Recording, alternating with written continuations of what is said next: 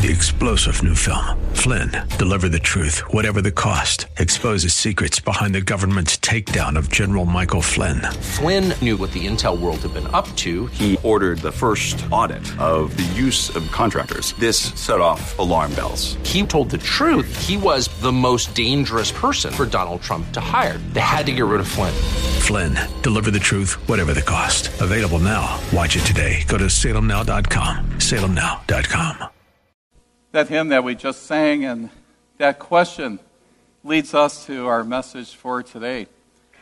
Dear friends in Christ, I don't know how many of you are following NCAA, but there's basketball and the pros and hockey and all these other things. And which sport do you think is the most biblical one? There are people who think that baseball is, because they say, well, they think that the Bible began with the words, in the big inning. Yeah. And then there's the football people. Uh, they, they claim, uh, like even in uh, the third chapter of Genesis, that that was the first down, uh, which was the downfall into sin for Adam and Eve, right? Yeah. Well, I went to Purdue University. I graduated from there, and I also played on the tennis team for that school. And I think that tennis is the truly biblical sport. Because in, later in Genesis, it talks about a man named Joseph. His brothers had sold him into slavery. And in uh, verse 46 of chapter 41, this is a little paraphrase, but basically, Joseph served in Pharaoh's court. Yeah. So, tennis is the sport which serve is essential to have. And so that makes it a biblical virtue, I think. All right, so I'm stretching things a little bit here. But serving a ball in tennis, it's very different from serving others in Christian love. And we know that one thing is true Serving is crucial, both in tennis and in our life of service to others. Now, in tennis, serving is so important because it really gets the play into motion. And I had the advantage of really goofing up the minds of a lot of my opponents. Because when you practice before a match, you're just volleying back and forth. So I'm doing that. And then you do your serves right before you start. And so I take the racket, put it in my left hand. Now I'm serving left handed. And they're saying, Weren't you just hitting a right hand? I said, Yeah, don't worry about it. And uh, so, uh, uh, probably one of the few people that would change rackets, hands, during the course of a match. Well, you won't win in tennis without serving well. And similarly, service in the life of a Christian, that's important because that's what God wants us to do. He wants us to serve. You can't grow or mature in your Christian discipleship without serving the Lord well. And to serve, it means for the benefit of others.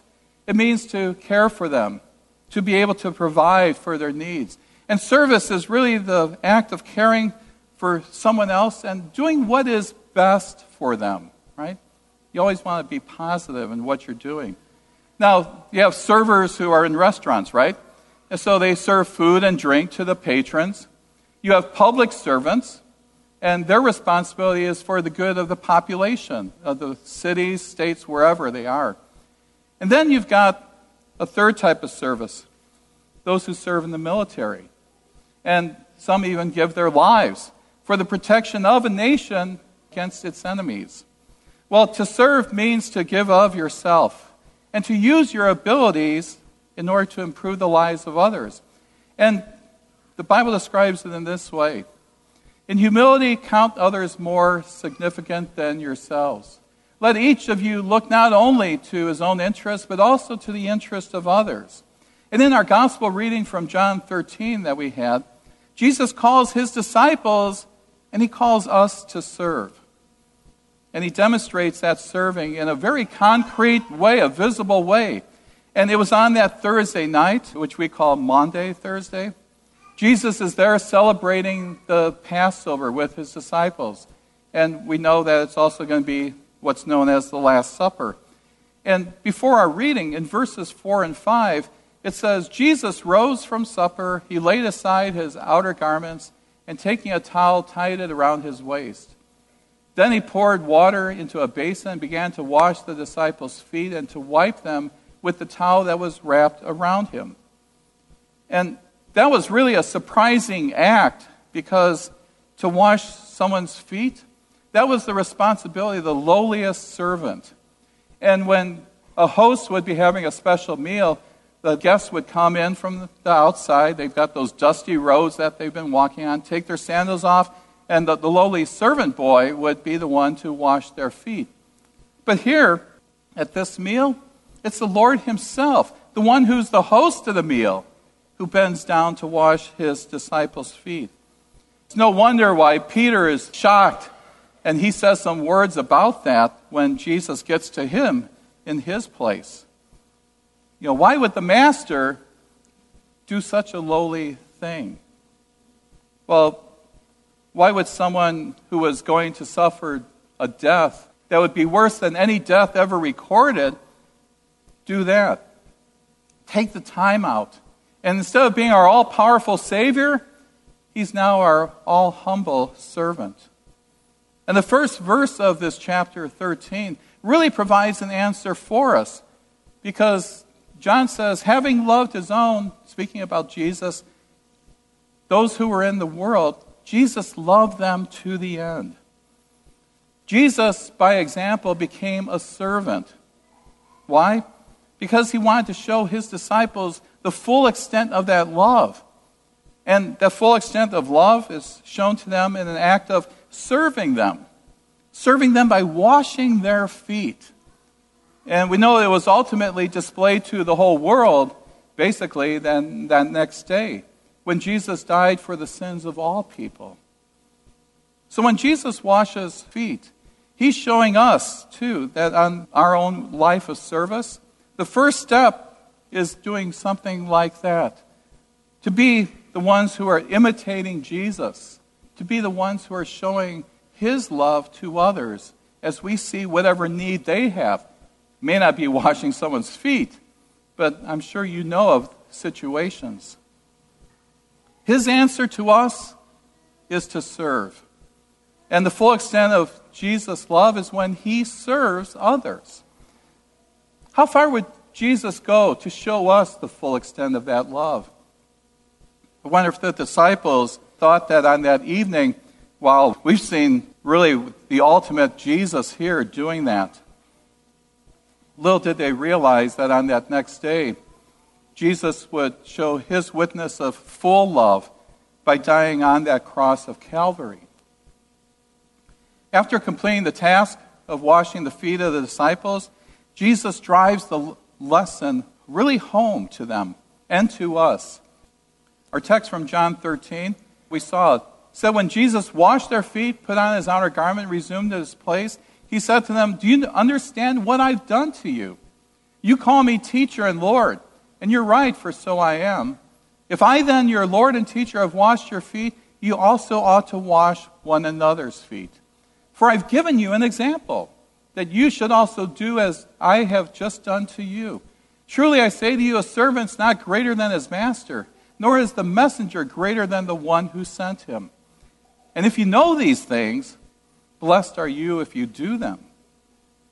So, our Lord Jesus Christ, He calls us to service. And washing others' feet, it's just a, a little example, really, of a much broader concept of being a servant to others. There's several other times as Jesus was in his teaching ministry that he directed his disciples in such a way in their life here he says, if anyone would be first, he must be last of all and servant of all. In the next chapter of Mark, he says, But it shall not be so among you. But whoever would be great among you must be your servant. And whoever would be first among you must be the slave of all. For even the Son of Man came not to be served, but to serve, and to give his life as a ransom for many. And then in the chapter before our reading from John, Jesus says, If anyone serves me, he must follow me. And where I am, there will my servant be also. If anyone serves me, the Father will honor him. So Jesus calls us today to serve as well. The problem is that because of who we are, we don't serve naturally. our sinful nature really leads us away from helping others. And because of our sinfulness, we would rather have a selfish attitude. And we want others to serve us, right? In fact, in the very character of sin itself, what's the basis? It's selfishness, it's self serving. When a mother asks her son to set the table for dinner, well, his sinful nature moves him to complain about it instead.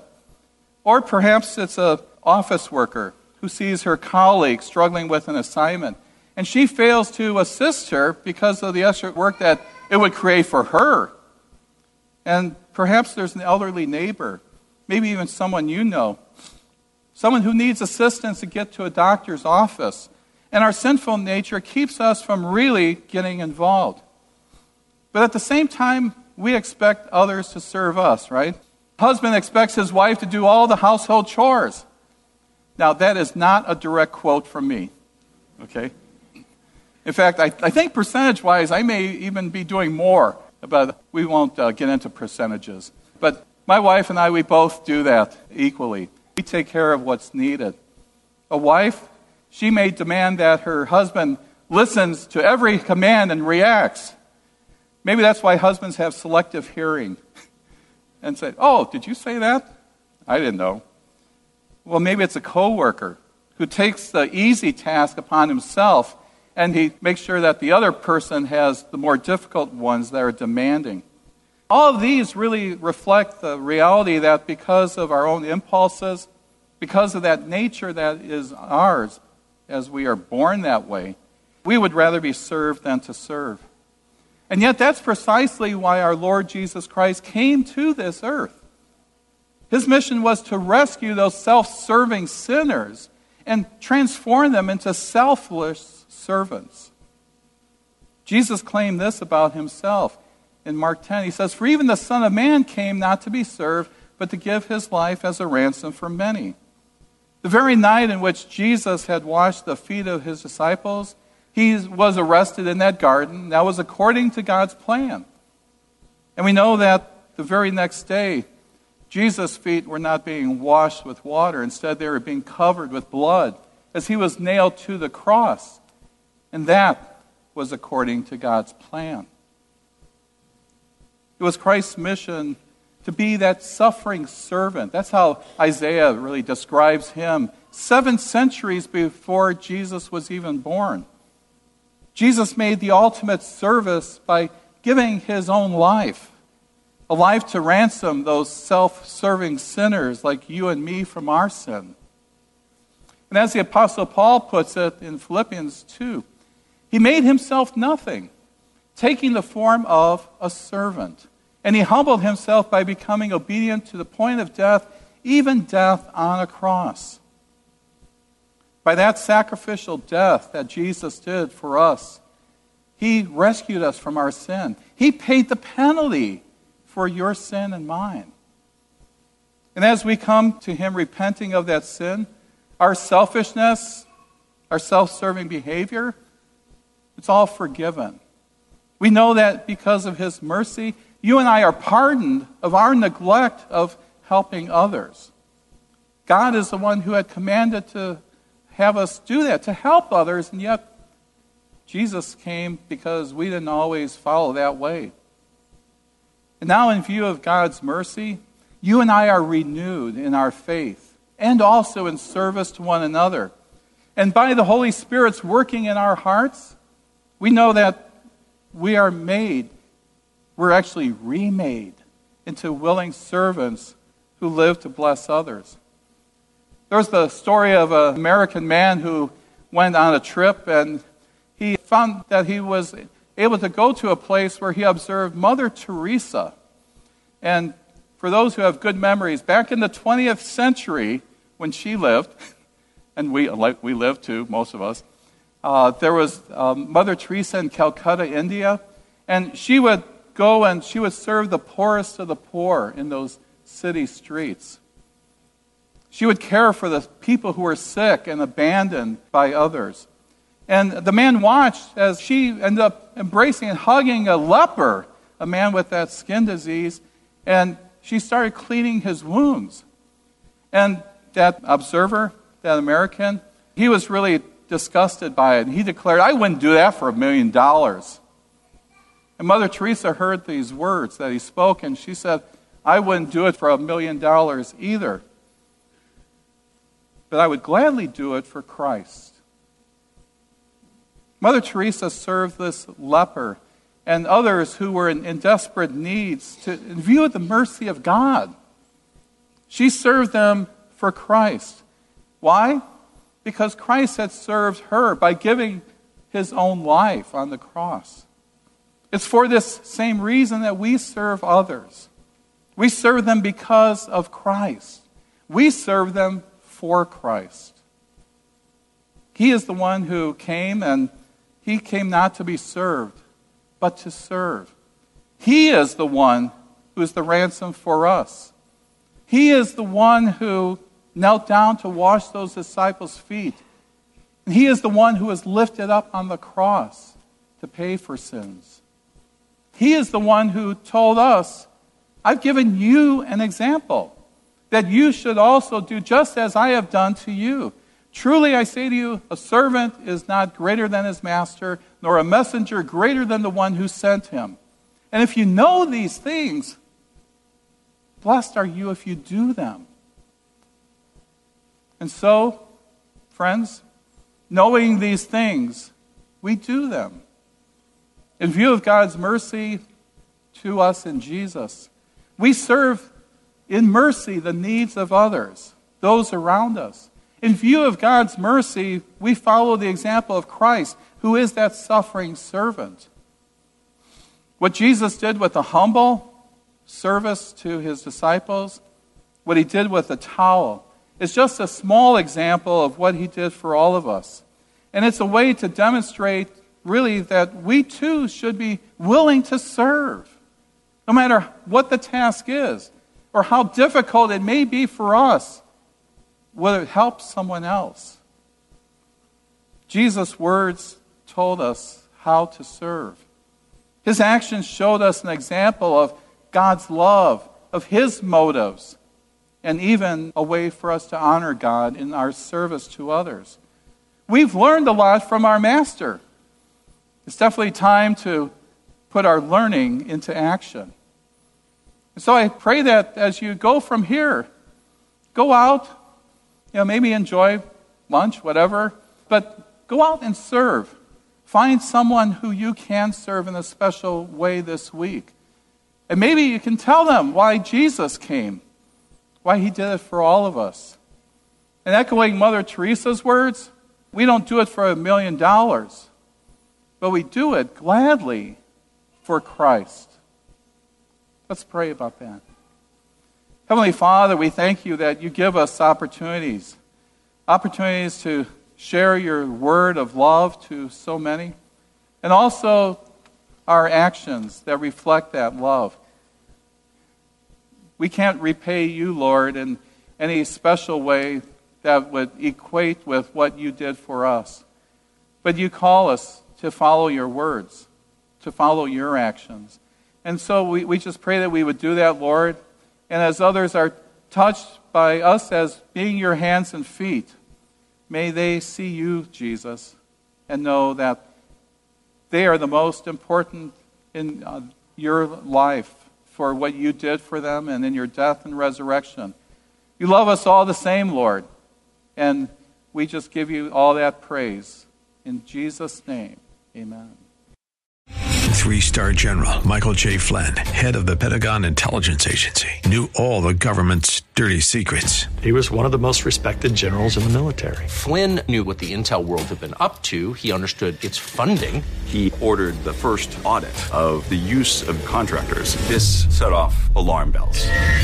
The explosive new documentary, Flynn, Deliver the Truth, Whatever the Cost, uncovers the facts behind this scandal. Flynn told the truth. He was the most dangerous person for Donald Trump to hire. I find out the worst enemy that I'm going to face in my life is right here in America. They took my assessment and they wanted me to change it. And I was like, I'm not changing it. They had to get rid of Flynn. With in depth interviews, archival footage, and never before seen personal records of the man behind the headlines. I just felt like I was drowning. Flynn, deliver the truth, whatever the cost. Available now. Watch it today. Go to salemnow.com. Salemnow.com.